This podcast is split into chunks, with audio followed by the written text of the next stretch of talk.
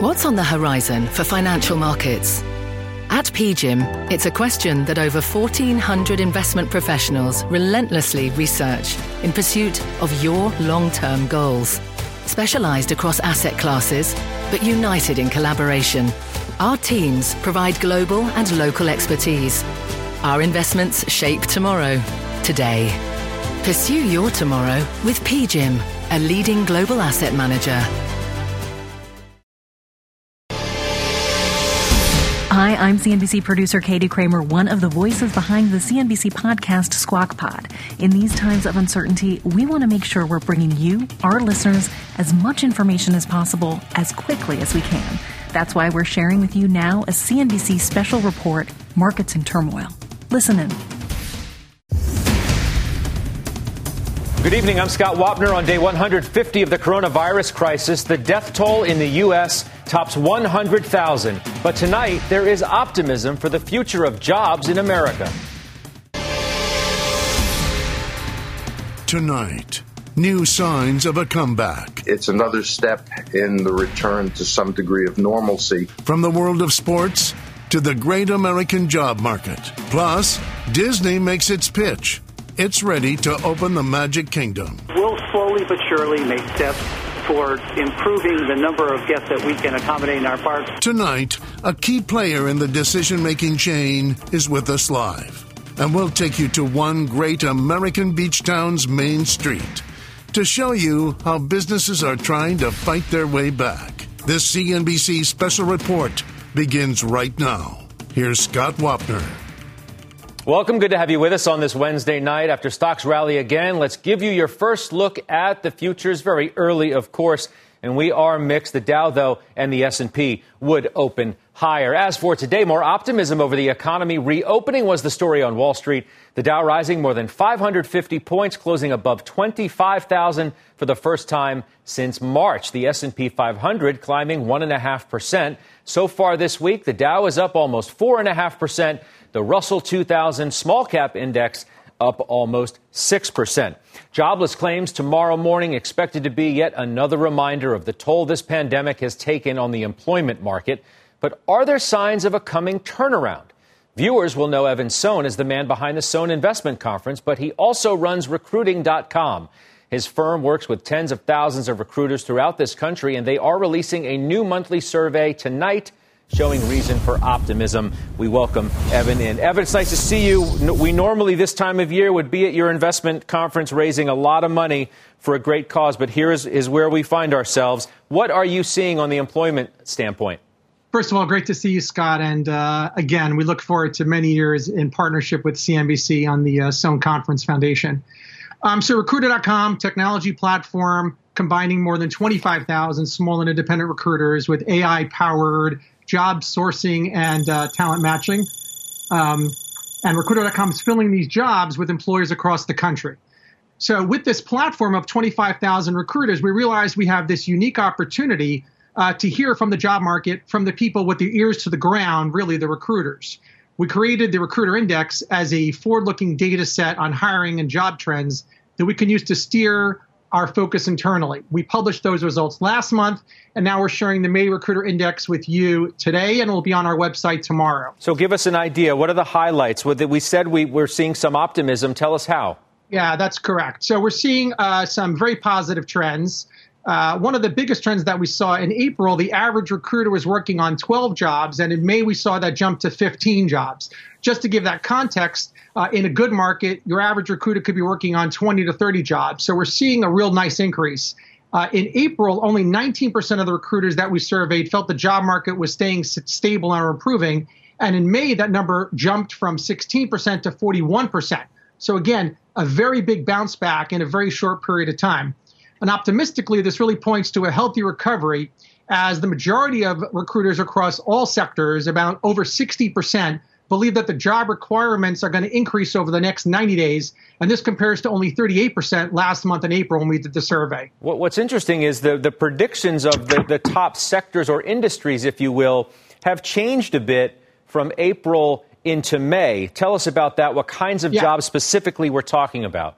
Sure. So healthcare uh, is now an 80, uh, 89% see demand increasing in the next 90 days. IT and tech see a 72%. And then, really interesting, last month we didn't have construction or manufacturing at all on the index. And now 67% of the recruiters surveyed uh, in those sectors see uh, in the manufacturing those jobs increasing in 90 days, and uh, 60% uh, in the construction space. So, again, new new sectors that we're seeing uh, demand for in the next 90 days. Yeah, I'm wondering how much you yourself are sort of thinking about the future of employment, how structurally it may change work from home and, and things like that, and the different kinds of jobs we may have in the future. Yeah, look, there, there, there's no doubt that millions of lives are really disrupted by COVID 19. And we empathize with everyone uh, who's really lost their job. And as the largest platform for small and independent recruiters, uh, it's really our mission and our responsibility to not only report from the front lines, but to really leverage recruiter.com to help these businesses of all sizes fill their open roles as fast as possible and get people back to work, whether those are full time jobs, gig economy, uh, or part time jobs. Evan, we wish you well. It's nice to see you again. We'll see you down the line. Thanks, Scott. All right, that's Evan Sohn joining us tonight. Now let's bring in CNBC contributor Dr. Scott Gottlieb. He's the former head of the FDA, now a CNBC contributor. So, Dr. Gottlieb, this job recruiting data is good news. How should companies be thinking about the safest way to bring people back?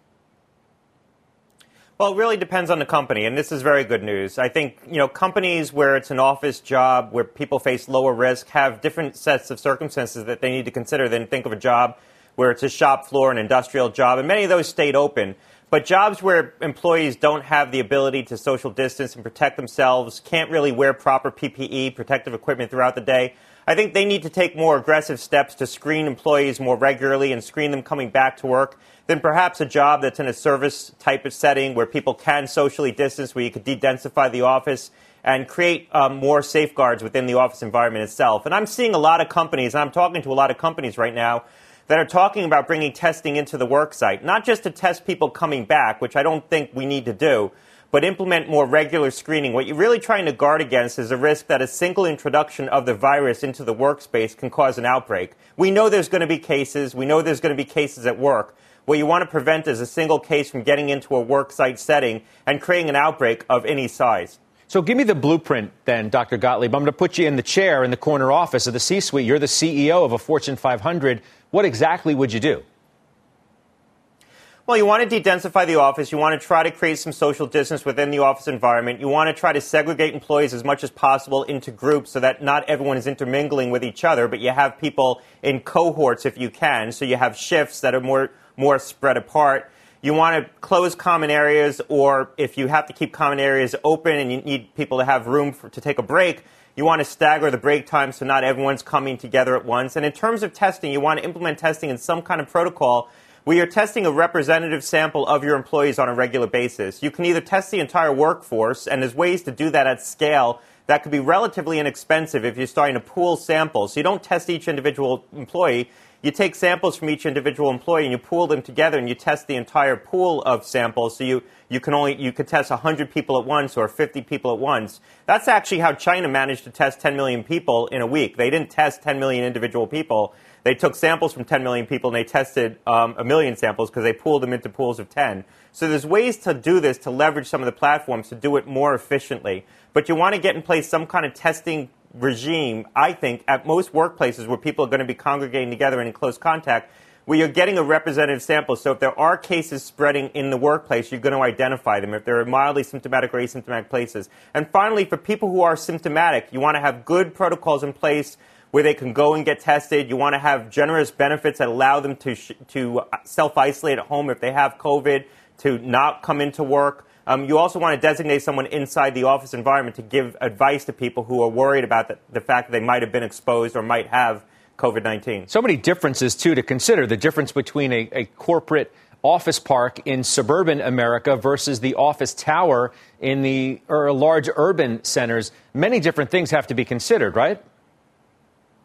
Right, and, and remember, a lot of the risk isn't just in the office environment. I mean, there's risk in closed environments where people are going to have sustained contact, and that, that describes a lot of workplaces. And so you want to reduce that risk of sustained contact in a closed environment, but a lot of risk is getting to and from work as well. And so you want to provide for measures that help people reduce their risk of getting to work and from work. So if people have to take mass transit, maybe stagger the workday in ways in which people could get to work and get from work so they're not traveling during rush hour. Maybe provide for vans if you can or other kinds of uh, travel to work. Provide for carpooling, ways to sort of de-densify the trip to, to work as well. Um, these are the kinds of things businesses should be thinking about. You want, you want to reduce risk. You're not going to eliminate risk. There's still going to be risk. There's still going to be infection. There's going to be infection in the workplace. Finally, another point on that is you need to have the tools in place to do good contact tracing in the workplace. So if someone does have a case of COVID in the workplace, you want to be able to quickly identify who they might have been in contact with. And there's actually technology that you can use in the workplace a lot of these apps that track who you might have been in touch with that we might feel uncomfortable deploying in a, a, sort of wide setting in the general public. In a workplace, that might be acceptable and people might be comfortable with that. I want to ask you about the, the tools and contact tracing plays into it. Dr. Fauci said something interesting this morning, Dr. Gottlieb, when he said a second wave of the virus isn't inevitable. That's the word that he used that we can still take the right steps to prevent it. Now, contact tracing obviously comes into that. I'm wondering what you think about the statement he made and whether you agree with it.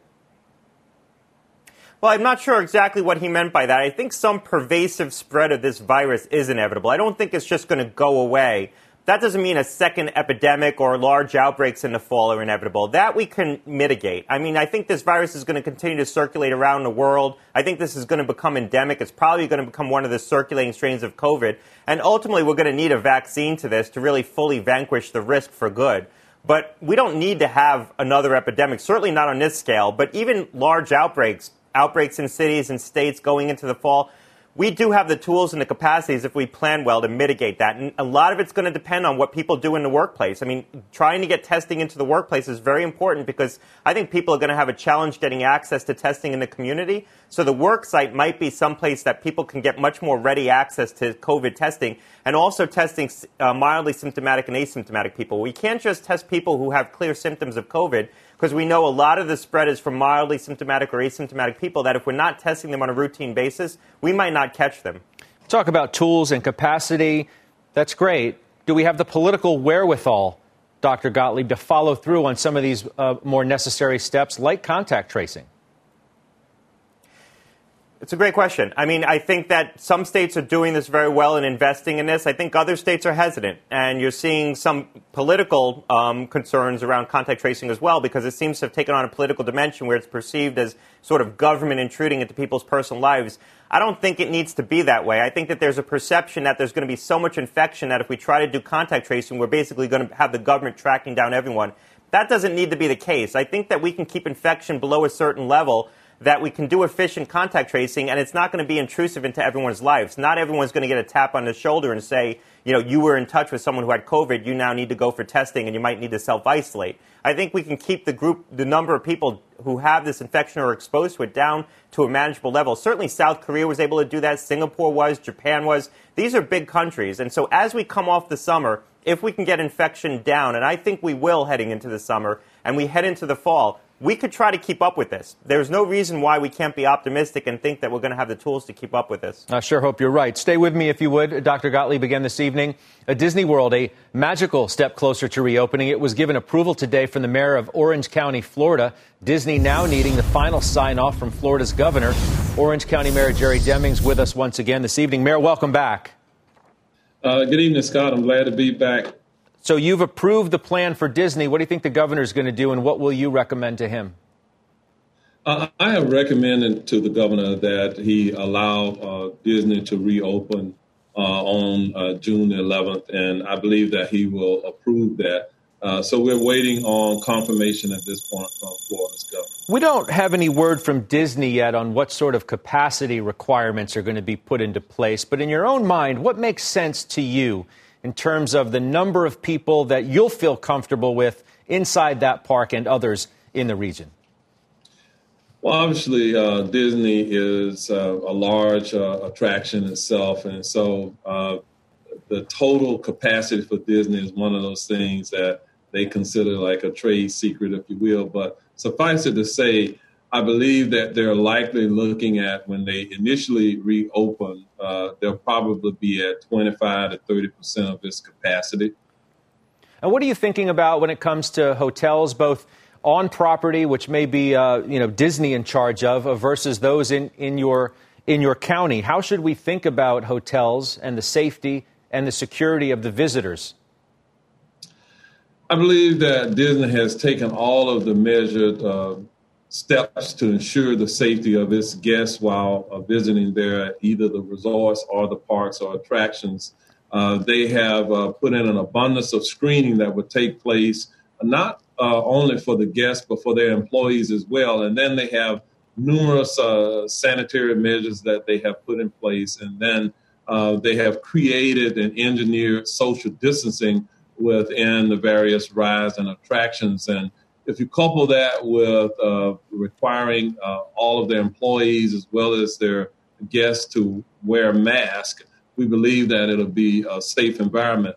They will have numerous uh, ambassadors, if you will, sanitation ambassadors that will be located throughout the park that will constantly remind people of the need to uh, create distance between themselves. And I believe that if you look at it from the perspective of and dealing with this pandemic, it's like a war between what's dirty and what's clean. But Disney has really focused on a lot of uh, cleanliness uh, measures that will uh, hopefully keep everybody safe in the process. You wonder and, and think about, if not even worry about whether anybody's going to show up?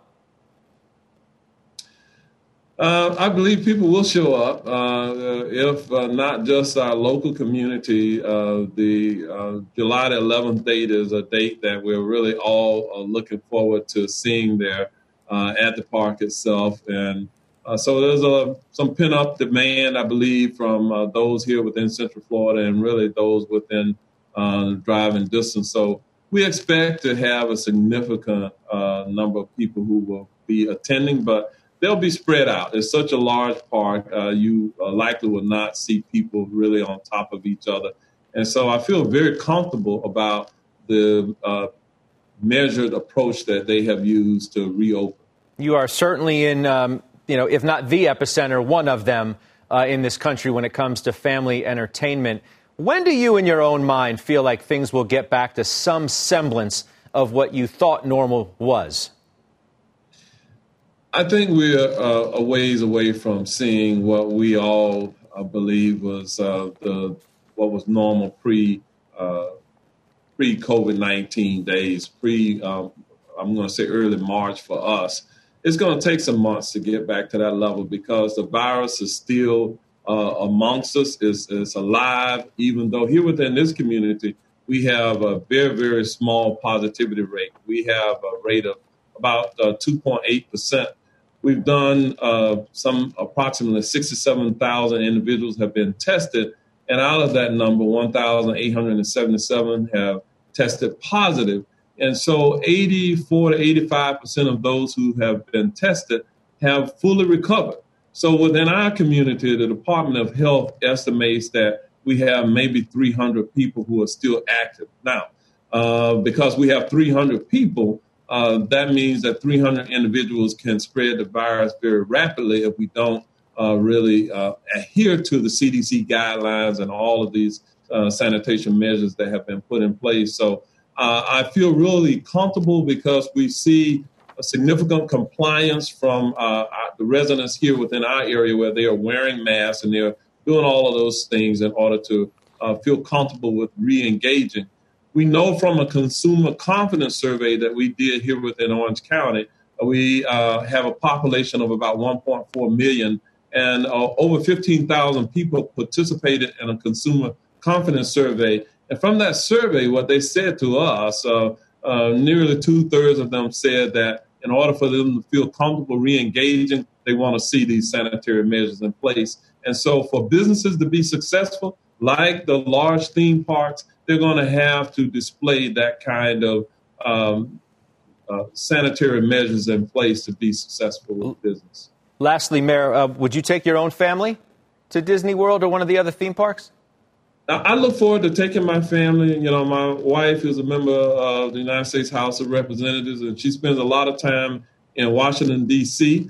Uh, and our kids are all adults, but at some point, uh, I think as she deals with the business of the nation, she'll return, and I look forward to at some point this summer going and uh, just taking in a little bit of downtime and experiencing uh, what our attractions have to offer. Well, we wish you well and certainly uh, wish you the best in your county's path forward. Thank you very much. All right, that's Mayor Demings joining us from Orange County, Florida. Dr. Gottlieb, I turn back to you now as we're thinking about many of these theme parks within the next handful of weeks are going to be reopened in some capacity. How should we think about that?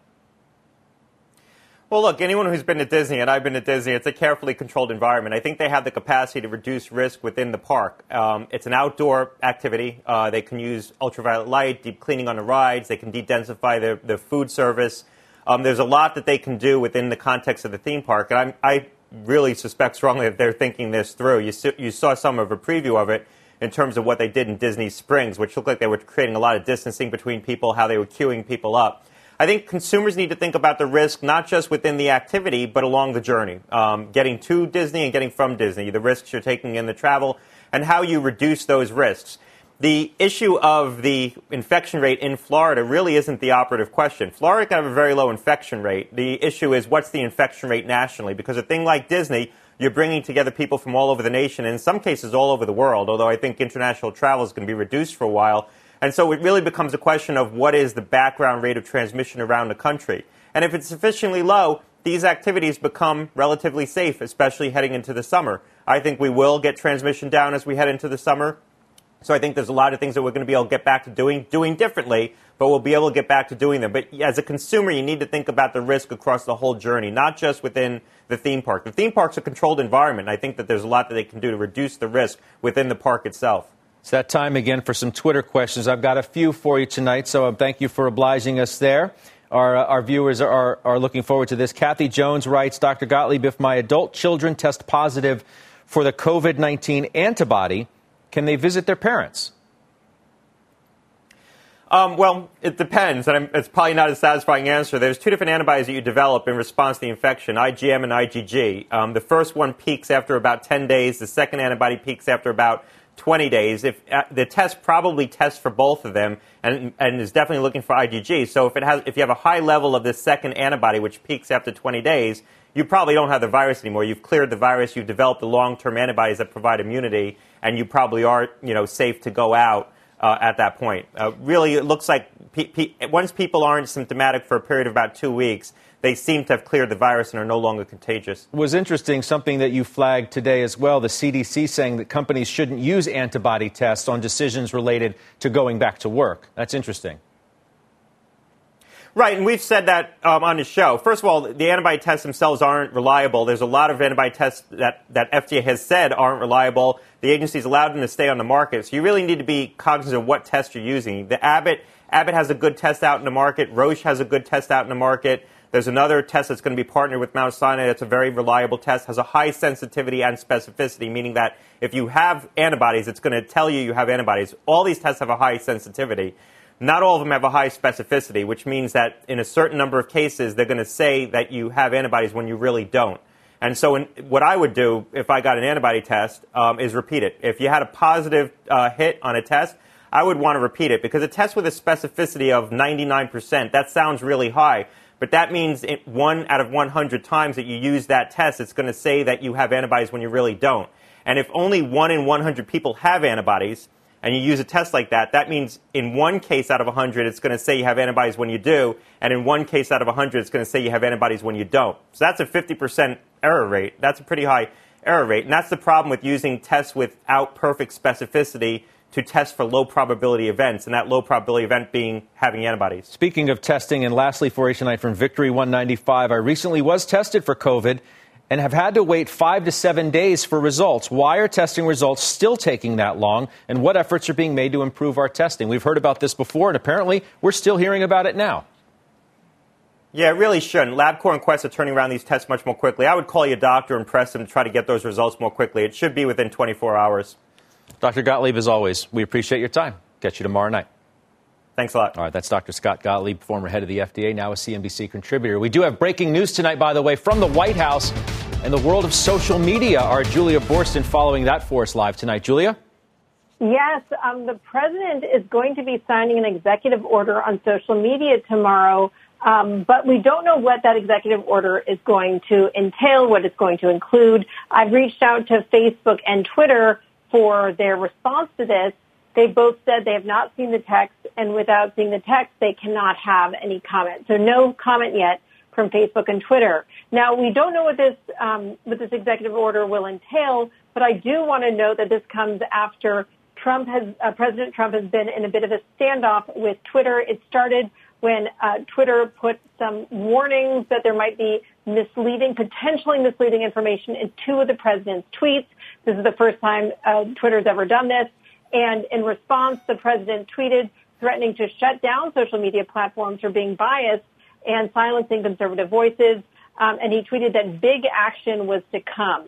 So this could be the big action. Uh, but it's unclear what this executive order will entail, Scott. We will see what happens tomorrow. We'll be following it. No, you will as well. Julia, thank you. That's Julia Boorstin for us out in Los Angeles. Also on the social front, Andrew Ross Sorkin speaking with Facebook CEO Mark Zuckerberg. That is tomorrow on Squawk Box. A very big interview starting at 6 a.m. There's a lot more ahead, meantime, on this CNBC special report. Finally, a plan from Big Sports. One commissioner's plan to get the place laced up and ready to go next. Plus, restaurant bookings are making a comeback. One business owner's surprise when he opened the doors. And we are going to be using um, effectively uh, a form of armored glass right. for the car. A ride with Elon Musk. Before the break, images from around the United States on the 150th day of the coronavirus crisis.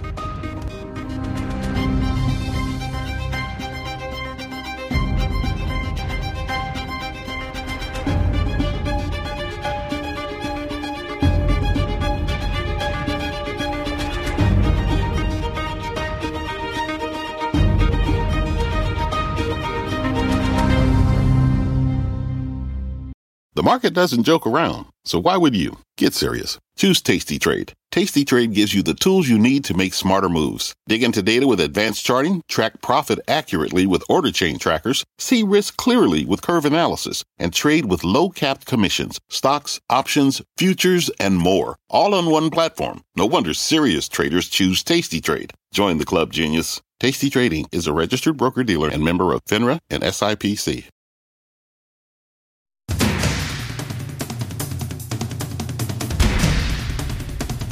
Welcome back on day 150 of the crisis. Here are some more headlines on the virus tonight. Boeing is laying off thousands of employees as part of its plan to cut 10% of its workforce by the end of the year following the collapse in travel. The European Union proposing a $2 trillion coronavirus response plan for its 27 member countries. Nissan plans a phased restart of its U.S. manufacturing operations starting on June 1st. And the NHL is one step closer to getting back on the ice as the league approved a return to play plan. Questions, of course, still remain on a return date. NHL Commissioner Gary Bettman joining us now. Mr. Commissioner, it's nice to see you. I hope you're well. Thank you for coming on tonight. Uh, I hope you're well also, and it's always good to be with you. Tell me about this plan, at least the framework as, as you have it, and how flexible you think you might have to be with it. Well, everything we've been doing for the last 150 days was to prepare and model every possible alternative and option we might have as circumstances were unfolding.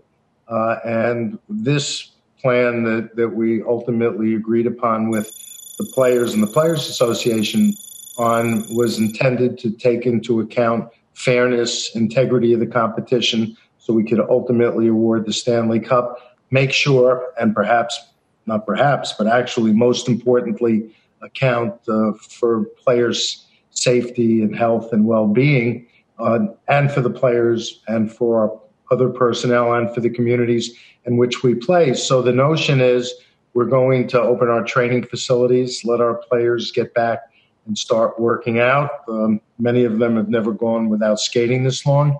And then when we see what's developing and how they're feeling, then move to the next phase, which would be training camps. Uh, we'll decide when and how long once we see how the phase of, of training facilities goes. And then once training camp's over, we'll go into a, a, a playoffs that has a qualifying round and uh, play it out. Obviously, we'll be playing over the summer and into the early fall, uh, but this gives the clubs who were still in contention for the playoffs uh, when we had to take a pause on March 12th an opportunity to see whether or not they actually would have made the playoffs. Nothing, of course, is date certain. Is there a date, though, in your mind that says we have to start playing by such and such mm. time, or we won't be able to do it at all? No, uh, it's really more the other way. Uh, we will probably open our training facilities the first week in June. Uh, it, will give players an opportunity to get back to the markets in which they play, particularly players who may have to be quarantined, such as those coming back from outside of North America. And then we'll, we'll probably in some point in July, maybe mid July, be in our training, uh, our training camp mode. And then we'll move in, depending on how long the players think that they need for training camp, then start playing. See, our health issues for the players are twofold. One is obviously COVID 19, and the other is our, our players have to get back in game shape uh, because we don't want them risking injury uh, by coming back too early. I was going to ask you about the international players. You, you probably have the most international rank and file in, in, in all of professional sports. Do you know how many players, at least percentage wise, have stayed in North America during the pandemic? Actually, the last time I got the count, uh, 44% of our players are currently in the markets in which they play, and roughly 17% of our players are outside of North America right now, based on the last head count I got. How do you deal with, with sponsors and the, and the kind of deals that you had in place and things that will need to be renegotiated? How, how are you thinking about that? You know, from all of our constituents, whether or not it's the league dealing with the players and the Players Association, the level of cooperation and constructive dialogue has been outstanding. It's been very collaborative. And the same is true of our business partners, whether it's our media partners or our sponsors uh, and our licensees. So we, we, we're all in this together and we're going to all get out of this together. And that's the way we've been approaching it. You know, lastly, I, I realized that not all teams played the same number of games before you stopped. How will you deal with stats and the leaders and goals? And, and I'm wondering because it factors into player contracts and incentives and, and things like that. Though, though, as it relates to impacting player contracts and potential bonuses, that's something we will work out with the Players Association. Uh, the fact of the matter is, the, the regular season uh, has been concluded because not all the teams are going to be participating in the play-in round and then the playoffs. Uh, but we're no matter what team you root for and have an affinity for, there'll probably be something in this plan that you wish was a little different. But when you look at the whole plan on and balance, uh, it's fair, it has integrity, it'll justify whoever ultimately wins the Stanley Cup. Uh, and we're doing the best we can under extraordinary circumstances that nobody in any business has ever quite experienced before. Well, we wish you well. Can't wait. Thank you. Really can't wait and hope to see hockey this year. Thank you. Uh, thanks for having me with you, and uh, I hope you and all your viewers uh, stay healthy and stay safe. Yeah, Commissioner Bettman, we certainly appreciate that very much. We'll talk to you soon. That's Gary Bettman. He is the Commissioner of the National Hockey League. There is a lot more ahead tonight on this CNBC special report. Next, reopening Charleston, South Carolina style. See how one business owner got a huge surprise when he opened his doors. Plus, one person's down, your neighbor is there to help. Main Street USA, banding together to turn the corner. And it's going to have uh, an option to have uh, rocket thrusters. Rocket thruster? Yeah. Take a drive with Tesla's Elon Musk. We're back in two minutes. This podcast is supported by FedEx. Dear small and medium businesses, no one wants happy customers more than you do. So you need a business partner just like you. Like FedEx, who understands your passion for serving your customers because they have the same commitment towards you. That's why FedEx offers you picture proof of delivery, packageless and paperless returns, as well as weekend home delivery to 98% of the U.S. on Saturday and 50% on Sunday. See the FedEx service guide for delivery information. What's more, FedEx Ground is faster to more locations than UPS Ground. Trust FedEx for timely deliveries. See what FedEx can do for your business. Absolutely, positively FedEx. CNBC has quick and easy to understand business news updates at the open, midday, and close every weekday. Markets, money, and more from Wall Street to Main Street. I'm CNBC's Jessica Ettinger. Follow and listen to CNBC Business News Updates wherever you get your podcasts.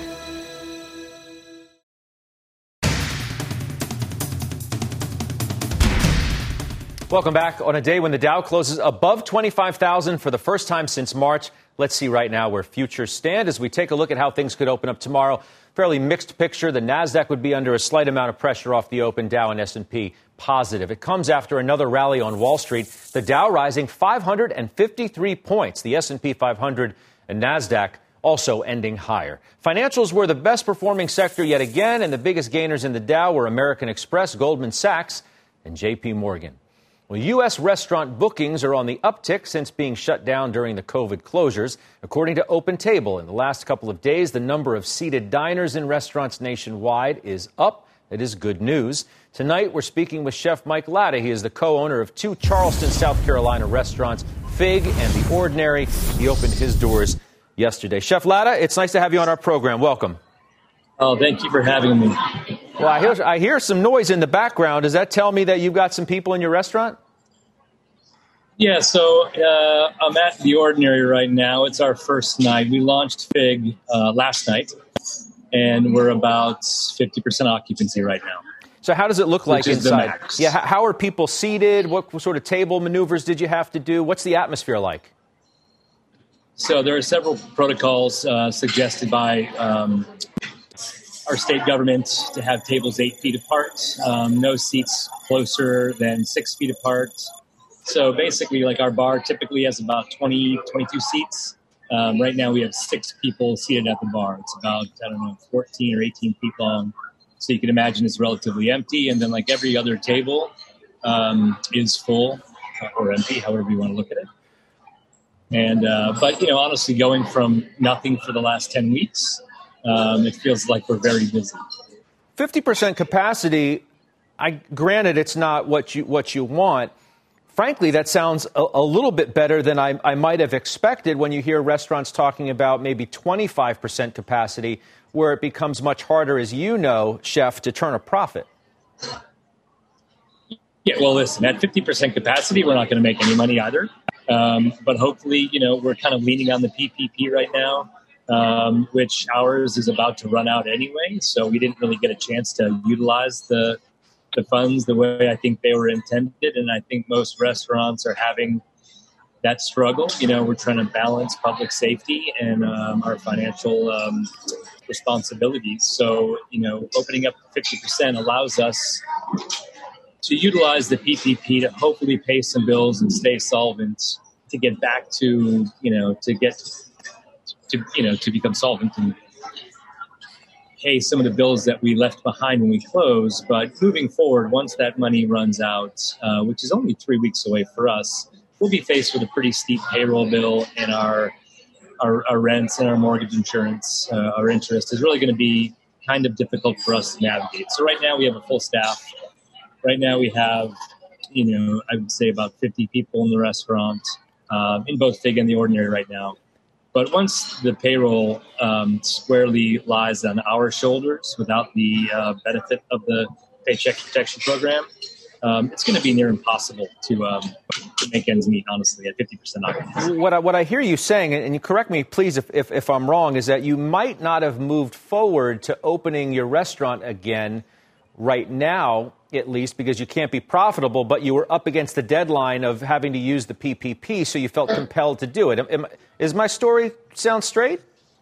So it couldn't be more accurate. Um, so what really has happened here for us is we were given the money uh, several weeks ago. I think we're about eight weeks into it, and um, so the clock was ticking. And of course, you know, I'm, I'm a member of the uh, inter, uh, the Independent Restaurant Coalition, and uh, there's a great group of us that have been trying very hard to get some fixes to the PPP, specifically with the peg date uh, of when we can start using those funds. And because there hasn't really been any movement yet, however, there is uh, some conversations right now. Hope, hopefully, the, the eight week period will be extended uh, to where we can utilize the funds outside of that eight week window. So, like our date where uh, we have to wrap up um, the intended use for the PPP is June 10th. So after June 10th, we're going to have a payroll burden that will, that will never be able to meet right. at 50% occupancy. However, if um, we were given some leniency on the dates Mm-hmm. uh, and the window of which we could apply it, well, then we'd have a fighting chance to get up and running, have the community feel good about it. But I, I don't think we would have opened it all in the midst of this, uh, you know, um, pandemic. Yeah. If we had, if we didn't feel kind of forced to. Yeah, it's it's interesting. It's a challenge for certain. Uh, we wish you well. Uh, we know the struggles that all of y'all are going through, uh, and we just wish you the best. Well, I appreciate that. Thank you. All right, that's Chef Mike Lata joining us tonight. Elon Musk, SpaceX, had to scrub its manned mission to space this afternoon because of weather problems. The new plan is to launch either Saturday or Sunday. It will be the first manned mission to space from U.S. soil in just about a decade. And even though Musk didn't get to show off the rocket ship, he is showing off his Cybertruck tonight on Jay Leno's Garage right here on CNBC. What would you change on when it finally reaches production? What do you think you would do? We're 5% too big, and if we just take all the proportions and drop them by about 5%. Oh, oh, you mean all the way around? Yeah. You don't even know if it'll fit. we don't have, we're pushing the envelope. Let's see, how are we? I think you're, you know, looking good on this side. Okay, here we go. Going into the tunnel. That's just going pretty good. There we go. Yeah. You're going to have rocket thrusters.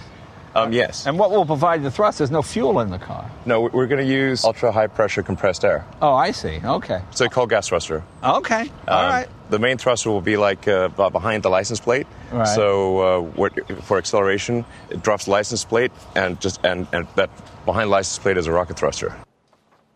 You can catch more of Elon Musk on Jay Leno's Garage. Looks fun tonight, 10 p.m.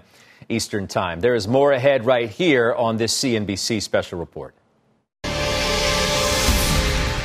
It's definitely going to just be a big morale boost to see things come alive. Tonight, Main Street in a classic American beach town. See how they're trying to turn the corner next tonight. Before the break, what our world looks like on the 150th day of this historic pandemic.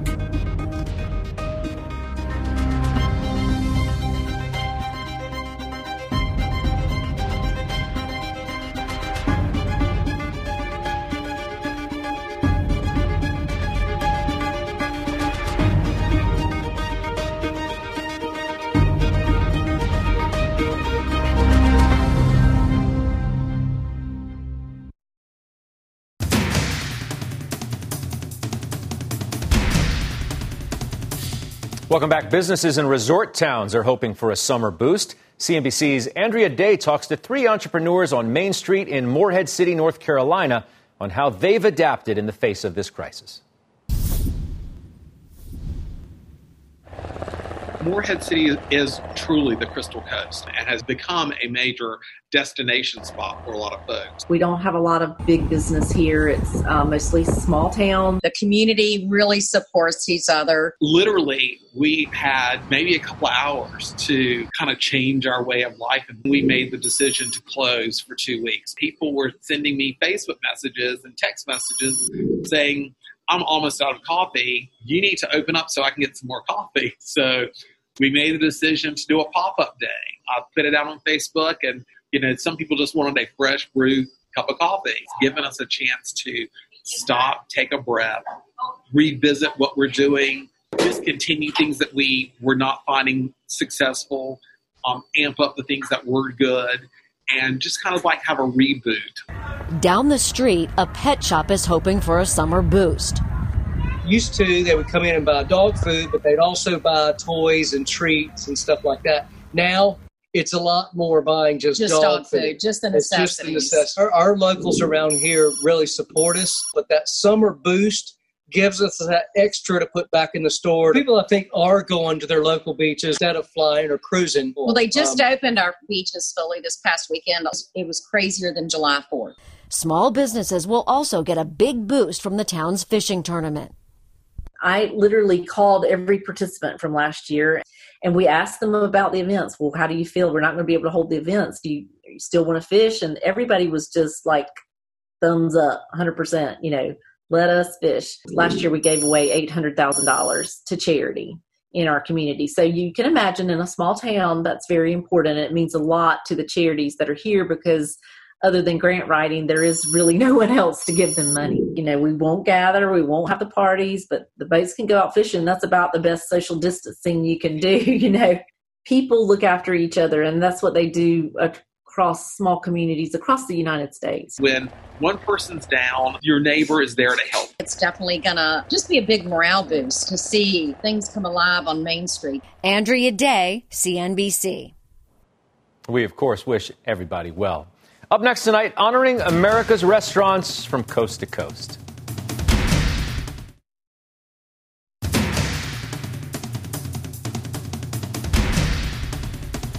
As you know, each night we give shout outs to restaurants across the country. You can tweet me at Scott Wapner CNBC.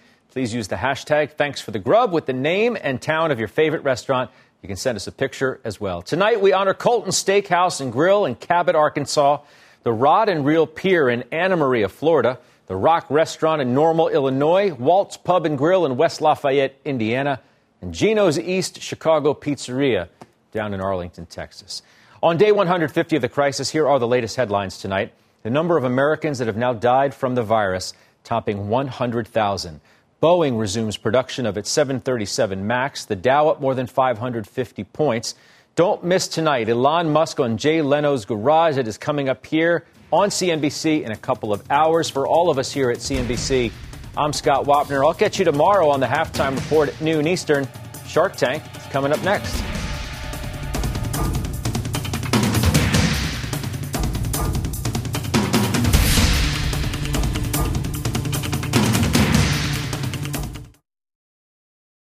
This podcast is supported by FedEx. Dear small and medium businesses, no one wants happy customers more than you do. So you need a business partner just like you. Like FedEx, who understands your passion for serving your customers because they have the same commitment towards you. That's why FedEx offers you picture proof of delivery, packageless and paperless returns, as well as weekend home delivery to 98% of the U.S. on Saturday and 50% on Sunday. See the FedEx service guide for delivery information. What's more, FedEx Ground is faster to more locations than UPS Ground. Trust FedEx for timely deliveries. See what FedEx can do for your business. Absolutely, positively FedEx.